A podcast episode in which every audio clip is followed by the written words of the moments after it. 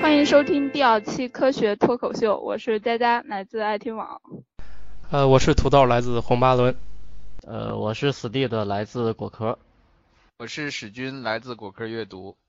啊，刚才好像史蒂的你去拍月亮了是吧？这一次月亮什么特别的呢？我不是去拍月亮了，我是一直趴在窗口等月亮升起来呢。据说不是据说了，这个是真的，就是说今天的月亮会特别特别的大。实际上它不是月亮特别大，而是这个满月会特别大。据传说是上一次这么大的月亮还是在泰坦尼克号还没有沉没的时候。嗯。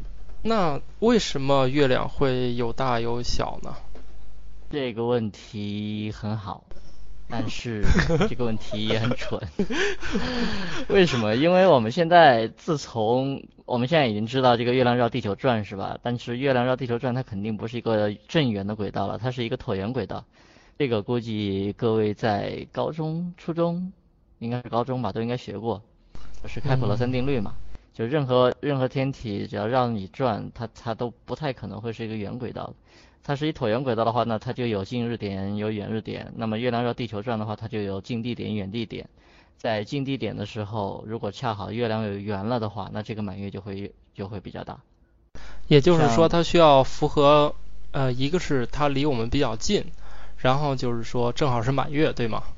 对呀，因为它它的轨道基本上是固定的嘛，就是它会有一些小的变化，但是变化不大，所以每个月月亮都会有一次非常靠近我们的时候，有一次就挺离我们挺远的时候。如果它靠近我们的时候恰逢满月，那那那个新闻媒体各大报纸就会开始吹嘘说，哇，又又是一轮超级月亮来了，这个又圆又大的大月亮要出现了。但是昨天晚上，昨天晚上正好北京天气也特别好，就是刮大风嘛，然后天特别晴，所以这个月亮看起来特别特别明亮。所以昨天晚上在微博上已经这个超级月亮已经被传的，呃，反正已经非常火了。呃，可是，呃，我我怎么听说，实际上这个大小与这个距离不是说直接相关？会不会是因为，呃，我记得以前我查过那个，呃，美国那个那个资料，好像说。是因为它在天上这个位置，如果接近地平线就显得比较大，如果是接近天顶的话就显得比较小，这个有关系吗？我我而且而且资料非常多。是呃，我们是《论语》还是什么里边就有有两小儿辩日嘛？这个就是说当年孔子好像是孔子，我记不清楚啊，如果记错了大家不要笑话。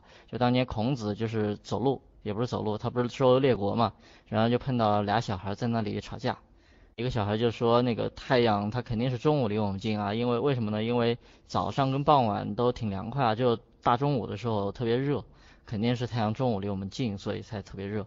另外一个小孩就不像你刚才说的，那他说不对，是早上和傍晚的时候太阳比较离我们要近，为什么呢？因为你看起来太阳很大呀，比中午的太阳要大多了，所以他就觉得是早上跟中午的时候太阳离我们近。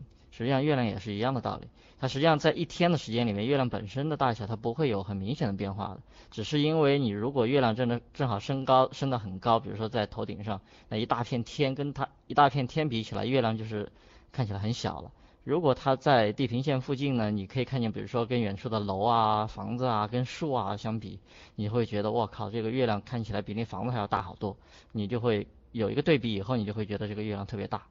应该是这么一个视错觉的过程。实际上，在一天的时间里边，月亮的大小变化不是特别明显。哦。角度呢？角度会有变化吗？你举的那个例子，那小孩说那个，嗯，太阳比较热，那个，那明显是角度的问题啊。太阳中午天气比较热，这个，这个，这个是因为你得给太阳光足够的时间，让地面才能升温起来啊，对吧？这跟角度没什么太大关系了。啊，所以，呃，月亮的大小其实主要炒作点还是跟我们的这个远近，对吗？对呀，实际上现在开始炒各种超级大月亮，就是就是月亮跟我们的远近，它只要近，我们拍出来，不管是我们看还是实际上拍出来，它就会比较大一点。哎，我有一个问题啊，那像现在那种，比如说月球离我们近的话，是不是像那种海洋的活动也会比？较，就是对，它是会有影响的。就是月亮如果离我们稍近一点的，因为我们知道嗯那个地球上那个什么潮汐啊，潮汐的主要主要有太阳的潮汐，也有月亮的潮汐，但主要是月亮在影响。那么如果月亮离地球比较近的时候呢，那潮汐是会比较大一点儿。但是之前就有什么前一段时间有有有？这跟海啸没什么关系了。海啸是因为地球，比如说你海底发生那个地震啦，或者是什么海底火山突然大爆发啊什么的，这种情况下，它突然使海水有一个大的扰动，就是说它本来海水是平静的，但突然它它地面，比如说地震，它有下陷，或者是有抬升，有下陷，就把一大堆有一下陷，不是下陷。下陷。它它它就会把一堆海水给拱起来，或者是让一堆海水挪位置了，然后这个变化，然后再传到传到，比如说传到海岸线上，它会发生海啸。这个这个跟一般的这个海潮潮起潮落是两码事，两码事。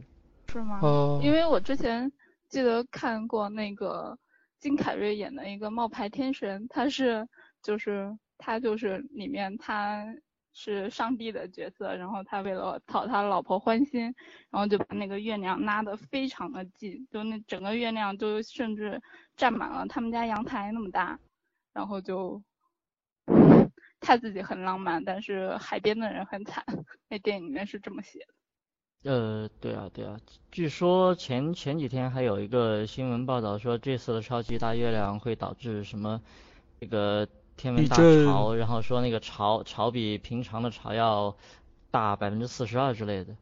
但实际上，这个经过我们果壳一堆四理星派的这个连猜带闷带计算的分析，发现它根本不可能说达到这么大的影响力。它会大一点点，但是不可能满打满算也不可能到百分之四十二。现在都不知道那四十二是怎么来的。然后后来有人说这四十二可能就来自于那个宇宙的终极答案。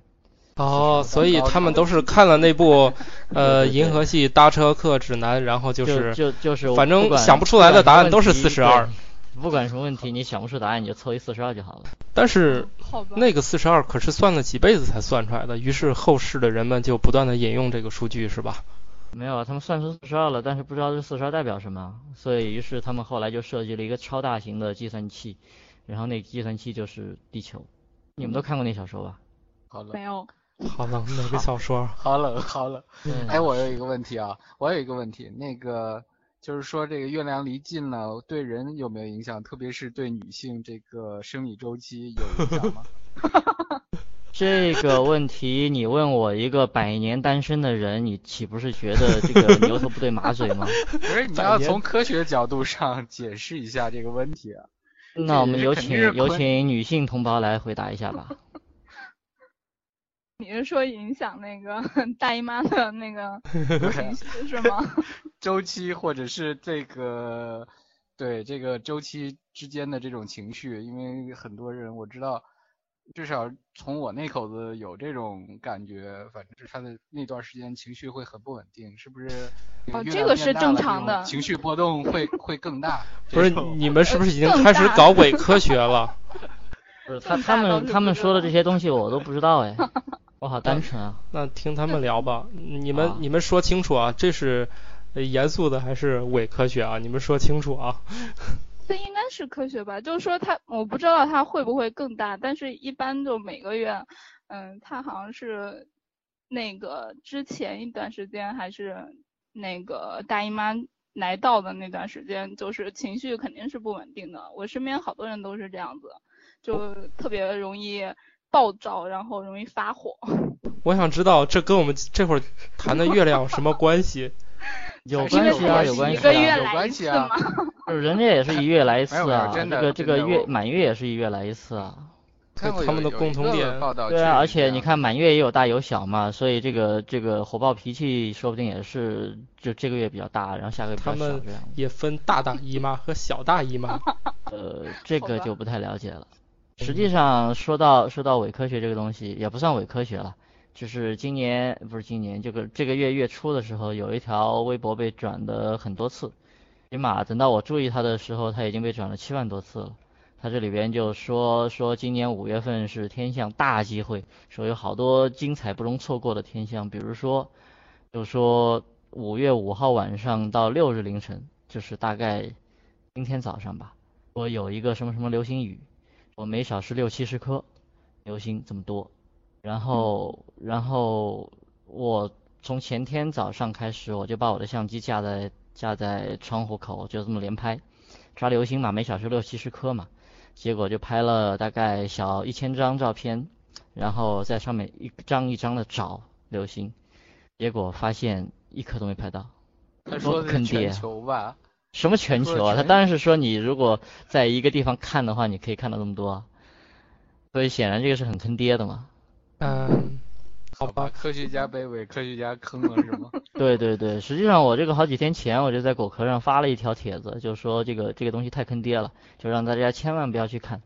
呃，之前比如说上海天文台那边的那个那个就是负责人吧，他他也在微博上就呼吁大家，因为有好多人就跟他们说说，因为他们佘山有一观测站嘛，就说我们那天要去佘山，然后他说你们来干嘛？那些人就说我们要去看流星雨，然后然后佘山那个天文天文台负责佘山那个站的那个那那个人就吓到了，说不要来啊，不要来，千万不要来啊！你们来了肯定什么都看不到的。如果你们来了，然后在那大冬天的，不是大冬天，大晚上的大半夜的守一晚上吹吹风，然后一颗流星有没有看到，岂不是要把他们暴打一顿？多可怜啊！怀孕。哎，佳佳，你不是有什么问题要问吗？哦，那个就是之前，嗯，出现那个什么最大的流星雨之一，那个说是有火流星，然后我就在想，火流星跟普通流星有什么区别吗？因为我在那个照片上面没看出来有什么区别。这个从名字上就可以看出来了，所谓火流星嘛，火，什么叫火？就是这个人很火，就是说他很火。火流星就是某一颗流星它很火，所以它就叫火流星。呃，这个这个实际上也是这个样子。现在实际上火流星跟一般的流星有什么分别？你从原理上来说，它们其实没啥太大区别，都是太空里边的某个小小的东西，比如说像一粒灰这么大的小石子儿啊之类的东西，唰的就撞到地球的大气层来了。这样的话，它在高空摩擦就就发光嘛。那么有一些它颗粒稍微大一点儿呢，它发的光就特别亮。那么我们在地面上看起来，如果它的亮度超过，比如说超过零等，零等是什么概念？零等就是织女星那么亮，就是零等嘛。那如果比织女星还要亮的一颗流星唰这么划过去，那基本上你就可以说它是一颗火流星。那么如果如果它的亮度稍微暗一点儿呢，就是没有织女星那么亮，那那就是一般的流星。实际上它们主要的区别就在于一个特别亮，一个呢就稍微会没那么亮。实际上前几天吧，前几天傍晚，呃，北京这边还真的有一颗挺亮的火流星划过去，就是我记得是有一天晚上大概十点零几分，十点零五分的样子，在南边有一颗有一颗火流星，据说比那天晚上的月亮还亮。嗯，我们知道那天那天的月亮初九还是初十的月亮应该已经挺亮的了，大概有个负十或者负十二等吧，但是那颗流星居然号称有人看见的说它比月亮还要亮。也就是说，这个所谓星等就是数越小越亮。对，数越小越亮。哦，好，就是说数是负的话，它就越亮；越负它也越亮。这个东西如果它亮到没边，那就是越负啊负无穷大了。是越负越亮。对啊，好吧。那岳父是不是一般都喜欢喝茶呀？不知道岳父现在的岳父都很年轻了呀，也不一定喜欢喝茶吧。不会吧？以现在这个出生来说，大家都是怄着，不知道什么时候才生下一代呢。不一定啊，不一定啊，岳父的年龄只会越来越大吧？是吗？哎，你哦你们都有岳父了吧？嗯，佳佳好像没有这吧个？跟我没有什么关系。佳佳同学有不了，你们的岳父都多大啊，呀？对，佳佳同学有不了，这这没有办法，这个算了吧，反正岳父一般都是爱喝茶的，这是一般传统印象。是是，这是必须要例行的公事，就是需要抵两瓶酒、两两盒茶去。不好意思，我这里刚才叫认卡住了。亲呐、或者是叫什么的，这个必须不要礼节。我不知道土豆那边是不是也是类似要做这件事情。嗯，我岳父幸好不喝酒，那他喝茶吗？喝 好吧，那你就第四盒。啊，这样啊，好吧，那嗯，那现在不是说茶叶已经不能喝了吗？是什么情况？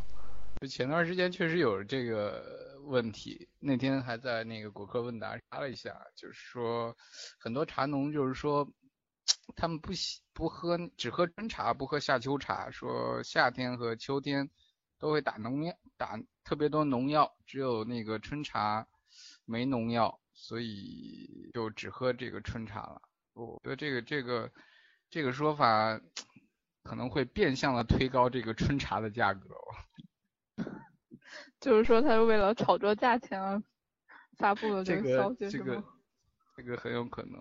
我但是我觉得这个东西本身还是要让人他们选的话，我觉得要让所有人选，所有人可能都觉得更愿意去喝春茶，因为春茶的味道跟那个跟夏天和秋天那个采的茶味道确实是不一样的。是因为春天的茶是它第一波新过了年就是新的新发芽的第一波芽是吗？对啊，就是刚刚萌动呢，最初处于就是刚开始生长那些一些幼芽，哦之，后的味道会比较好，因为它生长比较旺盛嘛。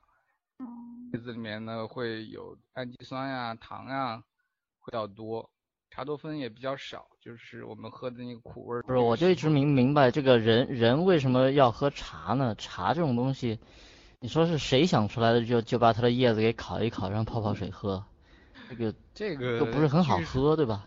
是吗？这个 你你不你不嗯，不过我我也体会不到，但是 好吧，我是我不怎么喜欢喝茶，说实话。不过我觉得，但是我能分出来好茶和不好喝的茶味道确实有区别。就是好喝的茶，它比较清香，比较不苦，是吗？嗯，不一定，有人喜欢喝苦味儿的，它滋味儿会比较均衡吧。你喝红酒吗？不喝，喝白酒吗？也不喝，我啤酒也不喝，谢谢。好行吧，咱说茶吧。我我我觉得吧，找不到可以类比的饮料了。那个咖啡咖啡，那个史蒂德老师，哦，是呃对，史蒂德但是史蒂德老师其实你跟他说咖啡也是白搭，因为他不喝现磨，只喝那三合一，你说跟他有啥好讨论的？对啊，我只 喝那就问他说他喜欢雀巢还是喜欢麦斯韦尔，或者说国外那种。那似我觉得我喝过好多种啊，就是雀巢也好，麦斯韦尔也好，总之你只喝别人桌。上不知道顺的是什么什么呃什么牌子的一个一个，它只要上面写三合一，我泡出来觉得都差不多味道。对啊，它它如果没有三合一，泡出来就会比较奇怪。好吧，嗯，你生活好多好少的乐趣啊，我只能这样说。我觉得这玩意儿就是确实有乐硬喝趣，，喝茶嗯还是喝我觉得茶还是这这个有有点好处。什么好处？可以提神醒脑吗？那个统计学上的一些调查显示吧，这个绿茶还是对一些消化道的癌症有一定的预防的作用。这话，这样的，而且这样的研究现在做的挺蛮多的。至于就是说喝茶是不是这些喜欢喝茶的人本身生活习惯就好呢？我哎，这可能还需要。再做再做调查，再做调查。啊，就是有可能说，为什么红酒会让这个法国人这个就就是身体更好？原因是喝得起红酒的人，呃，医疗条件和卫生条件会比较好，是吗？这个很有可能啊，因为这嗯个需要大规模的。如果你要真正得出这个结论，你除非找找很多很多很多个双胞胎，然后给他做这种对照实验，我晕，好吧？哎像，那你小白鼠一样养。好那呃，那这个查农药残留这个事情是不是真的严重到就不能喝了？其实按理说的话，嗯，按规则来说，就是说它使用农药的话，只能在冬天来使用，因为除了春天采，这个不是说那个茶山就是夏天和秋天就就完全闲了，他们还是一些地方还是要生产这个茶叶的，只是只是说那个春天可能大家更关注春茶吧。至于说你的农药使用，我觉得只要在生产过程中，或者春天爆发病害的话，你去控制吗？那可能是农药会更多一些。就是，所以说我们完全没有必要，就不用关注这个事情，就就该喝什么喝什么，对不对？还是喝吧，反正是你你要是能喝农药非要中枪，那肯定要中枪，不在于他那个茶农的选择。对，其实从茶农自身来说，他肯定还是愿意喝春茶的呀，春茶那个味道还是好。所以它这个事件等于说，就是大家会认为春茶的这个就是更好喝一些，而这个农药残留其实对于小小这个茶叶来说问题也不大，反正我们一天吃了这些东西，加起肯定比这严重，是吧？对，我觉得可以可以这样理解吧。对于我们现在的这样的一个食品的，嗯那我们只只能寄希望于生产者点儿这个。好吧，行哎我这儿想到我呃，其实想到一个办法，就是你不是怕它有农药残留什么的吗？你就把那个茶呀，你你就多泡一会儿，泡完了之后，你把第一遍给倒了，把茶叶洗干净了，然后再泡第二遍，第二遍就好还喝什么劲儿啊？你是不是要用手再 搓一下？哎也行啊，因为听说泡是是？农药据说是泡不掉，你要你要有摩擦什么才能掉啊。那那那也行，就就先拿刷子把把那茶叶都给刷一遍。哎哎，我给你说一个，这这有一个特别逗的事儿，就是那个茶叶刚刚到英国的时候，不是所有人都不知道怎么喝嘛，也不知道怎么这是一种什么玩意儿，然后就有一人，就是一贵妇，就是是这样喝的，他是把那个茶叶泡了，泡了很多遍，然后把那个茶叶放在一个蛋糕胚上，然后烤了，然后给他们的一个朋友喝。这个不是朋友喝，这不是能叫喝了，叫吃。嗯，最初最初英国茶就是这样吃的。好吧，渣子。呃，好吧，那嗯，我看看啊，这边会有一些人问了一些问题，嗯，现在网上不是有卖这些种子嘛？就有些人就问什么菜可以在阳台上种，像白菜、甜瓜这样的，还有一般都需要什么条件，比如上哪里买土壤、肥料，呃，光照方面怎么注意的？啊，他特别提出就是白菜跟甜瓜，你就这两个你来说一说。可以啊，白菜我不知道他要种的是小白菜还是大白菜。白菜的话，刚种下去，不用等到它包心儿就可以吃。这样的这样的菜本身也就是大田里长的，不需要什么特别的光照、土壤啊。如果你家离农田比较近的话，去挖点土回来就行。应该是，去挖点土，代价挺高的，还是网购吧。哇，我觉得现在到哎，我们处上马路边上上都有土真的啊是。去挖了点儿土，真的是去挖了一些土。你已经在家开始种菜了吗？我觉得还是正在种辣椒。我我觉得实际上，如果如果你每天就是北京城沙灰风沙大嘛，然后你就每天把你家扫出来那些灰都攒着，可能说不定俩俩月就能攒够一盆土了。我们用这玩意儿种出来都送给你吃。不是你你 反正你可不可以出来吧？那玩意儿能种出来吗？你能能种出来吧吧？你能再恶心点吗？那我估计你还得加点农家肥吧，往你们家卫生间里舀点出来是吧？这也行啊，这个俗话说肥水不流外人田嘛，对吧？农村农村，你知道为什么农村家家户户都是在自家院子后面有一个那个厕所啊？就是他们自己自己就是就就在自己家上厕所，然后如果你去他们家去去玩的话，他们就会很热心说来来上个厕所，就就就你经常会受到这种待遇吗？对啊对啊对啊，我以前去同学家，他们在农村的家都都这样，我去就要硬拉着你先去上哪儿呢？对，上先上厕所。嗯，那你一个村儿上下来，你 虚脱了，这也是挺费劲的，啊，挺费劲是。不是到最后一家就得给你灌肠了？这样 没有啦，一般一般一个村子就一同学嘛，你这不可能一村全是你同学，那就去不了了，不是去了就回不来了。回不来。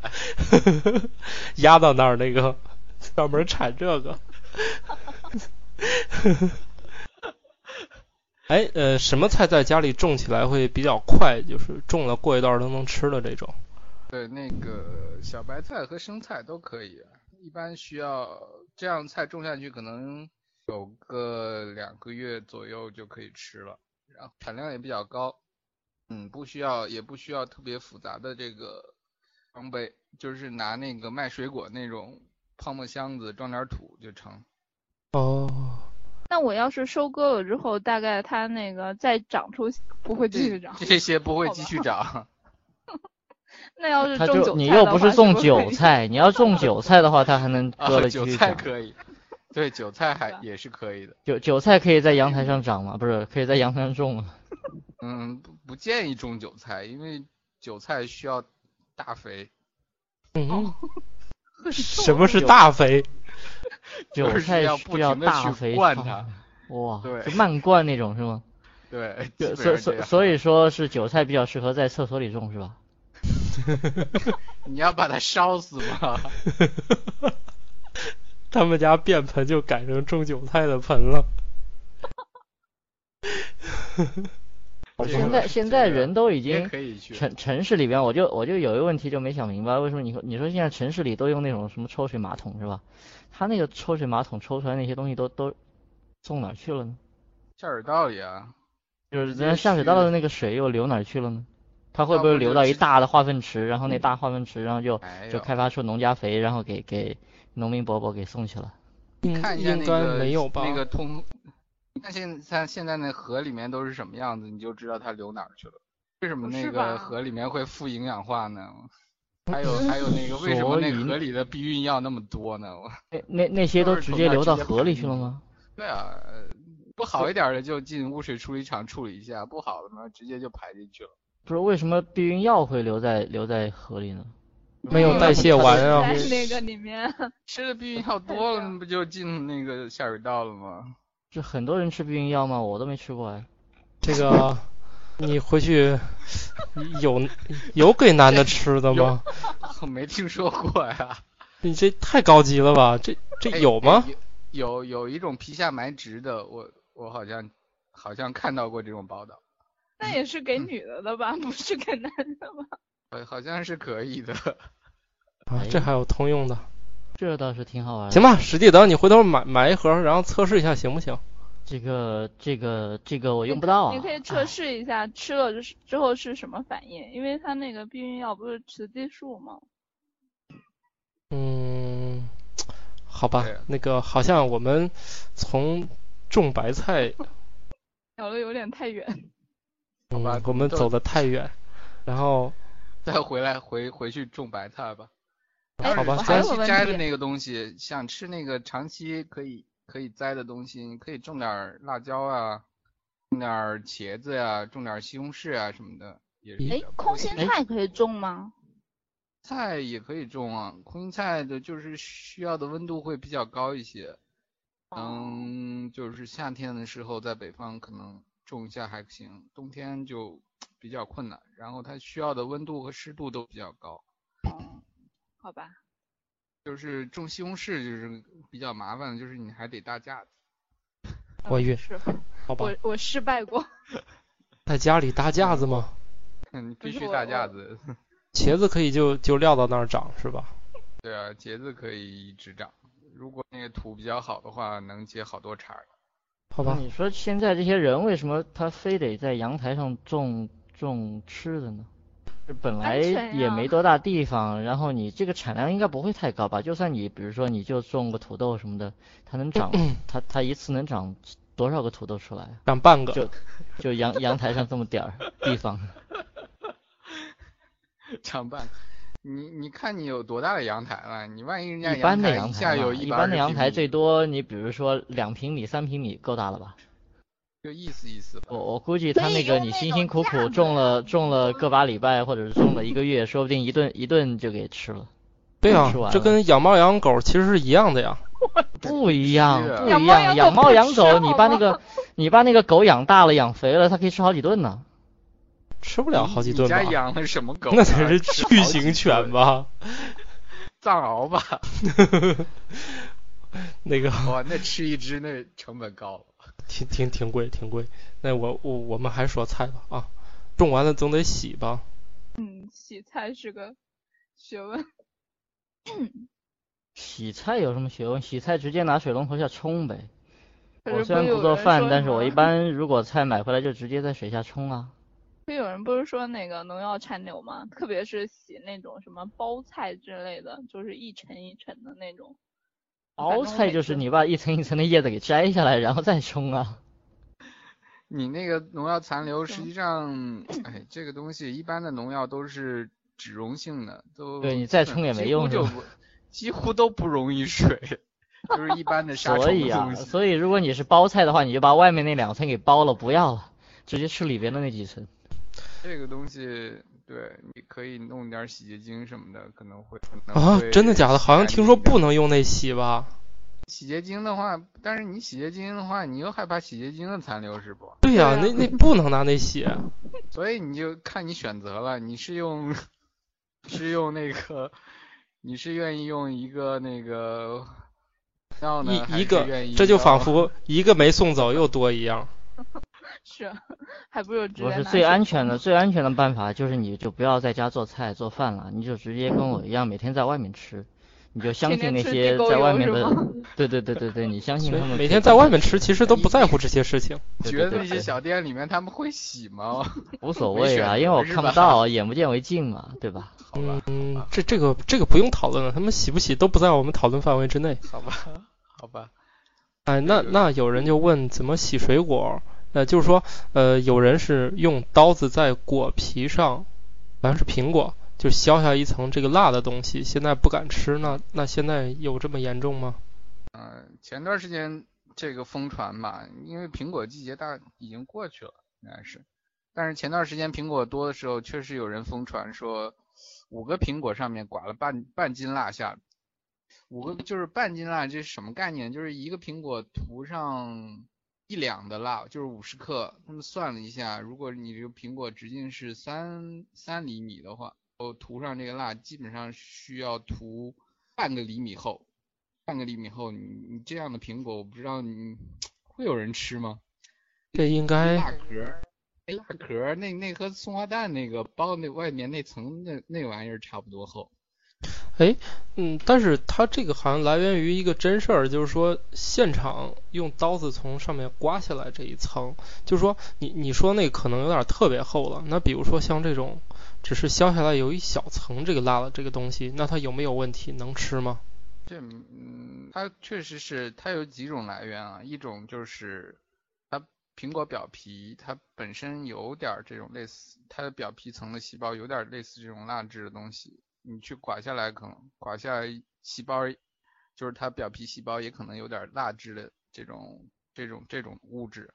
另一个就是说，它为了保鲜，它可能会涂一些那个棕榈蜡呀，或者是食用的那种可以食用的石蜡呀，这样子用作保鲜，把它刮下来也是可能的。但是它如果是这种都是用食品级的话，对我们本身是没有什么影响的，因为很多比如说一些糖果啊、糕点啊，他们上面也会用类似的这种东西。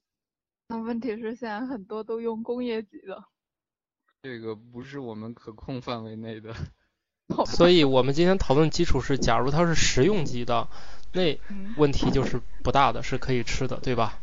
对，你这个在一个食品让你防不胜防的年代，我们其实最简单的办法就是大家养成吃苹果削皮的习惯，直接你把它削了。好吧，你赢了，你赢了啊！你赢了，你赢了。赞成史蒂德这种观点。我我我们没有说不削，我们就是说说这玩意儿。好，你赢了。不过你说你要是遇到遇到那种不能削皮的不能削皮的水果怎么办呢？幸亏史蒂德没有一开始抛出来，要不这这话题直接过去了。多多冲两遍就行了呗。就嗯，这个可以搓，不像茶叶你没法搓。草莓也不能搓。对，草莓也不能搓，一搓就烂了。一搓就变成草莓酱了。草莓酱是要熬的，好不好？草莓酱也可以直接打出来吧，就直接拿草莓哈那个那个那个一。史蒂德，你要不做饭就不要在这瞎嚷嚷了。你那叫汁儿行不行？好吧。对呀。汁儿。哎，那个史军老师奉送一个草莓酱的制法吧。草莓酱很很简单，你就把那草莓。嗯，拿回来洗干净啊，就是在水里面多冲几遍就行了吧。然后把那个上面那个上面那个绿的果萼，就是那个把儿给它摘了，然后放锅里熬熬的差不多了，嗯，比较软的那种状态下，加点冰糖进去就可以了。哦，你哦，对，我友情提示最好用那种搪瓷锅，你要用那个铸铁锅就就就毁了吧？好像那不行吧？但是那个一般的对水果这些东西都不要用那个铁锅来煮。对，最好是那种搪瓷锅是吧？搪瓷那个不锈钢的也可以啊，不锈钢哦对对对对，对，现在我觉得大大部分人还是用不锈钢的用的多吧。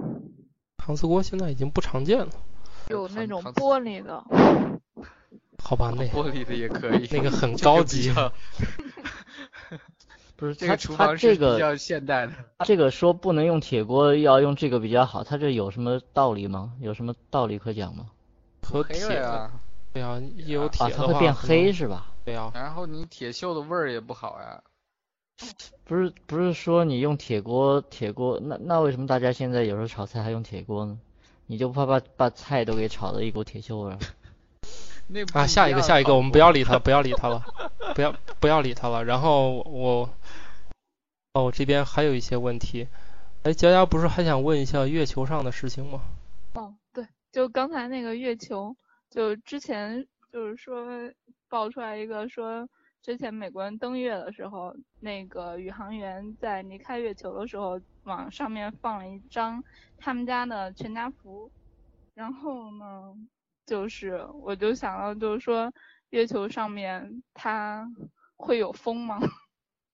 如果说有，如果说没有风的话，那为什么就是美国人他当初爆出来他那个登月的那个照片，他的那个美国旗是飘扬的一个状态？我想知道你想问的是那张照片四十，比如说过上个四五十年之后还在月球上吗？吹飞了是吧？对，吹飞了。有风吗？把它如果说吹飞？有风的话，就吹飞了。这个月月亮上，月亮上实际上是可以说是没有大气的嘛。风我们知道，实际上就是那个空气跑来跑去在流动嘛，流动，所以就就形成了风。但是月亮上它没有大气，或者说它的大气非常非常细薄，细薄到比地球上的那个什么真空实验室或者真空管里抽的最真空的真空还要再真空，所以那个上面一般你可以认为是没有风的。所以那那张照片，如果它四五四十年前就还是那个宇航员就把它扔在月月球表面上放在那里的话，那现在它应该还在那里，都不会有人动它，除非有除非有什么东西砸上去。啊，对，有砸，如果有些什么东西砸上去，那那那只能说他运气不好。不过被砸的概率应该不是特别大，我觉得。哎，那个太阳风对那个有影响吗？太阳风这种东西，实际上太阳风就是一些带电的粒子啦，就它它那种粒子都是属于微观粒子，都是那种叫什么呢？比如说一些质子啊、电子这些东西，那些东西即使打在那个照片上，它也不会不不足以把太那个照片给吹跑的。嗯，那为什么那个那个旗子为什么会飘？它实际上是这样的，它那个旗子旗杆实际上特制的，就一般我们地上看到的旗杆就是一根一根是吗？就是一根棍嘛。但是你如果 在月亮上，你用一根棍老师找，那个旗子去了吗？你你如果在月亮上就只有一根棍的话，你这个旗杆，你这个这个这个，就它这片旗是不会飘起来的，就它直接就垂下来了，对吧？所以嗯所以为了让它那个旗子能够展开，所以他们带到带到月亮上的那个旗杆，实际上是一个类似于阿拉伯数字七那个那个那个东西，就它上面还有一根哦横杆，所以它整个这个旗是挂在那个横杆上面，然后这么撑起来的。撑起来的话，因为因为月亮上它没有大气嘛，所以它也不存在什么空气阻力，所以它在它在把这个旗子插在地上的时候，它等于下面它的那个旗子下角是有一个自由的摆动。啊，如果是在有空气的情况下，那它那个摆动摆一会儿可能就不摆了。为什么呢？因为因为有空气阻力嘛，就就摆着摆着就停了。但是由于在月亮上，它正好恰恰是因为它没有空气，所以它那个就老在摆。你一开始怎么摆，它就一直这么摆啊摆啊摆，所以它拍出来就 就感觉像是这个气一直在飘。实际上，这个这种现象正是因为这个月亮上没有大气造成的，而不是说因为月亮上有风把它给吹起来的。嗯，好吧。好，那我这边还有人有问题是，呃，看日食的时候，除了我晕，这还有个专业词叫巴德膜，还有熏黑的玻璃，还有 X 光片这些东西，还有可以用什么家用的就家里能找到的东西来观察呢？嗯，这个问题是个好问题。不过在说这个问题之前，我先提两句，就是二十一号了，就这个月的二十一号那个日环食啊。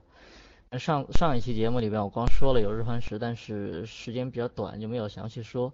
实际上这个日环食不是说全国各地都可以看得见的，像这次的这个日环食，也就是广东、福建，然后那条就是华南那个部分可以看得到日环食，像北京啊、上海啊，或者是全国其他的广大地区都只能看到日偏食了。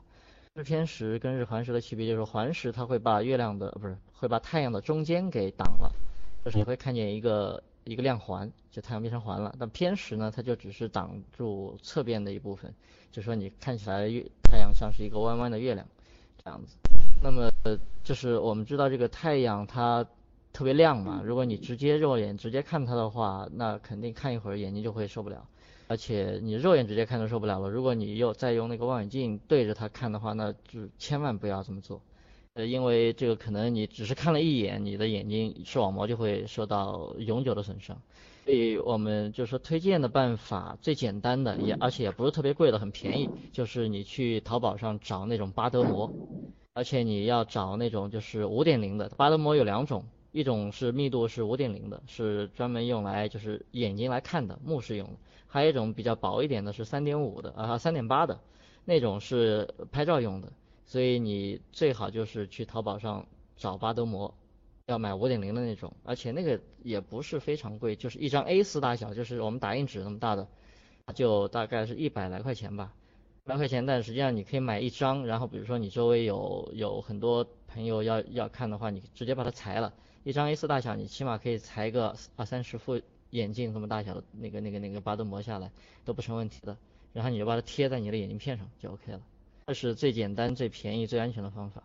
像其他的那种什么照底片啊，或者是什么太阳太阳眼镜啊、X 光片这种东西，呃，尽量不要用，尽量不要用。尤其是最好还是不要用家里找到的东西，对吧？尤其尤其像太阳眼镜这样的，有人说我戴墨镜，我或者我戴两副墨镜、三副墨镜，这个也是没有用的。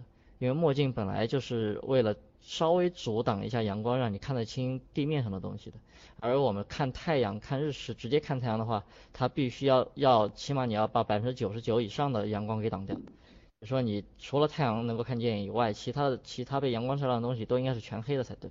哦，也就是说，明显是做不到的。也就是说，他问这个问题当中，就是家里的东西最好都是不要用的，然后去买这个巴德膜，对吧？对对。嗯。好的。哎，我见过有人用那个，就是电焊的时候用来挡住眼睛的那个东西。电焊片是短时间是可以用的，因为电焊片我们知道电焊，但是电焊看起来是很奇怪，就电焊片透过电焊片看太阳会看出来太阳是绿色的。哦，好吧。呃，电焊片实际上它阻挡的是，它主要是防紫外线的，一一一一部分是防强光，另外一部分它主要是防紫外线的。但是我们知道这个，呃，作为太阳来说，太阳太阳光里边除了有紫外线、有可见光，还有很多的红外线。如果你用用用那个就是呃看电焊的那个镜片去看的话，它可能会把可见光给挡掉一部分，把紫外线给全滤了。但是但是它可能还会有大量的那种红外线会透过来，这样的话你的眼睛眼睛看起来你可能感觉不出来，因为你眼睛是没有办法看到红外线的。但是红外线它实际上就是热了，热量了，热量也也会对你的眼睛，如果看的时间长了的话，也会有一些损害。哦，原来。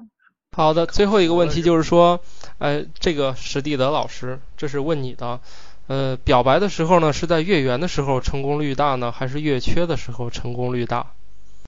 这个问题你问我，你不又白瞎了吗？我以为你要说这是个好问题呢。这这这个问题，你说如果是从科学的角度来认真的回答的话，我们必须要做一个大规模的那种实验，而且显然我们今天已经聊到娱乐阶段了吗？设置对照组不，我在说科学的问题，我很严肃的。你真的是要，对啊，你你你真的要从科学角度去去，比如说你设计实验来来来考虑一下，到底是月圆的时候成功率大，还是月缺的时候成功率大？所以你就必须就起码你得有一个几百号人这样的对照呃这个实验的人，对吧？然后比如说你一批人，你就去在月圆的时候去跟他表白，然后看他是答应你的概率是多少。另外一批人呢？你就去月缺的时候跟他表白，然后你这个只有做了很大样本的，然后还必须有对照组。什么叫对照组呢？就是说，考这玩意儿对照组怎么设？对照组就是无所谓是月圆月缺嘛。所以，哎，其实其实你不用这么复杂。我觉得这个问题问的是史蒂德老师，以你的经验来说，是在月圆的时候大还是月缺的时候大？请你认真的理解题的意思。我们已经进入娱乐阶段了。没有显著性差异是吧？我就我比较罕见的几次表白经历我晕，都几次了还罕见？我好像不记得那个时候是月圆还是月缺。那你到底是不是专业爱好者呀？竟然都不注意这个问题。这个，那下次你注意一下吧，然后告诉这位呃提出问题的人，好吧？好吧，我我我可以说，我带妹子去看月亮的是不是？不是带妹子去看月亮，带妹子去野外看星星的时候，大部分是不是月圆的时候？因为月亮圆的时候，它就太亮了，就看不到星星了。嗯。所以呢？一些事情吧。所以所以你看，我带带了这么多。带了这么多妹子去看星星，然后应该是月缺的时候，但是现在我还是没有妹子，说明月缺的时候表白就比较不靠谱。月亮都不在的时候都没靠谱。对，但是现在我就没有试过说月亮圆的时候表白会是什么样子。哎，好像现在就是月亮圆的时候。对啊，要不然我找个人去表白去。那行吧，我们大家等你，然后我们现在就差不多了，呃，回头等你的答案吧。好吧，好吧。嗯。那佳佳，你有什么要说的？哦，就是最后再提一下咱们收听这个节目的方式吧。就是收听科学脱口秀这个节目，第一可以通过那个 iTunes 上面的红巴伦漫游科学这么这个 Podcast 上面会有科学脱口秀，然后再就是红巴伦的网站，在红巴伦漫游科学频道。然后再就是爱听网上三 w 点 itunes 点 com，对，然后最后的话就是如果大家有嗯更多其他的问题的话，不管是关于科学还是跟科学不那么相关的，都欢迎把问题发送到红八轮的全拼 at gmail dot com 这个邮箱，然后与我们互动。嗯，其实就算科学的，也不限于这个植物跟天文了。对，可以多问点别的。我们都会绕到科学上面去。对，我们也会从科学绕到没溜的上面去。总之，收听我们这个节目需要，不管是有六没六的，反正我们都能聊。好吧。需要对没六知识有基本的判断。对 对对。好吧，那行，嗯，那我们就感谢巧克力爱巧克力提供技术支持，感谢姜墨为本节目提供后期制作。那我们下期再见吧，我是呃土豆，我是佳佳，我是史蒂德，好，那就再见吧。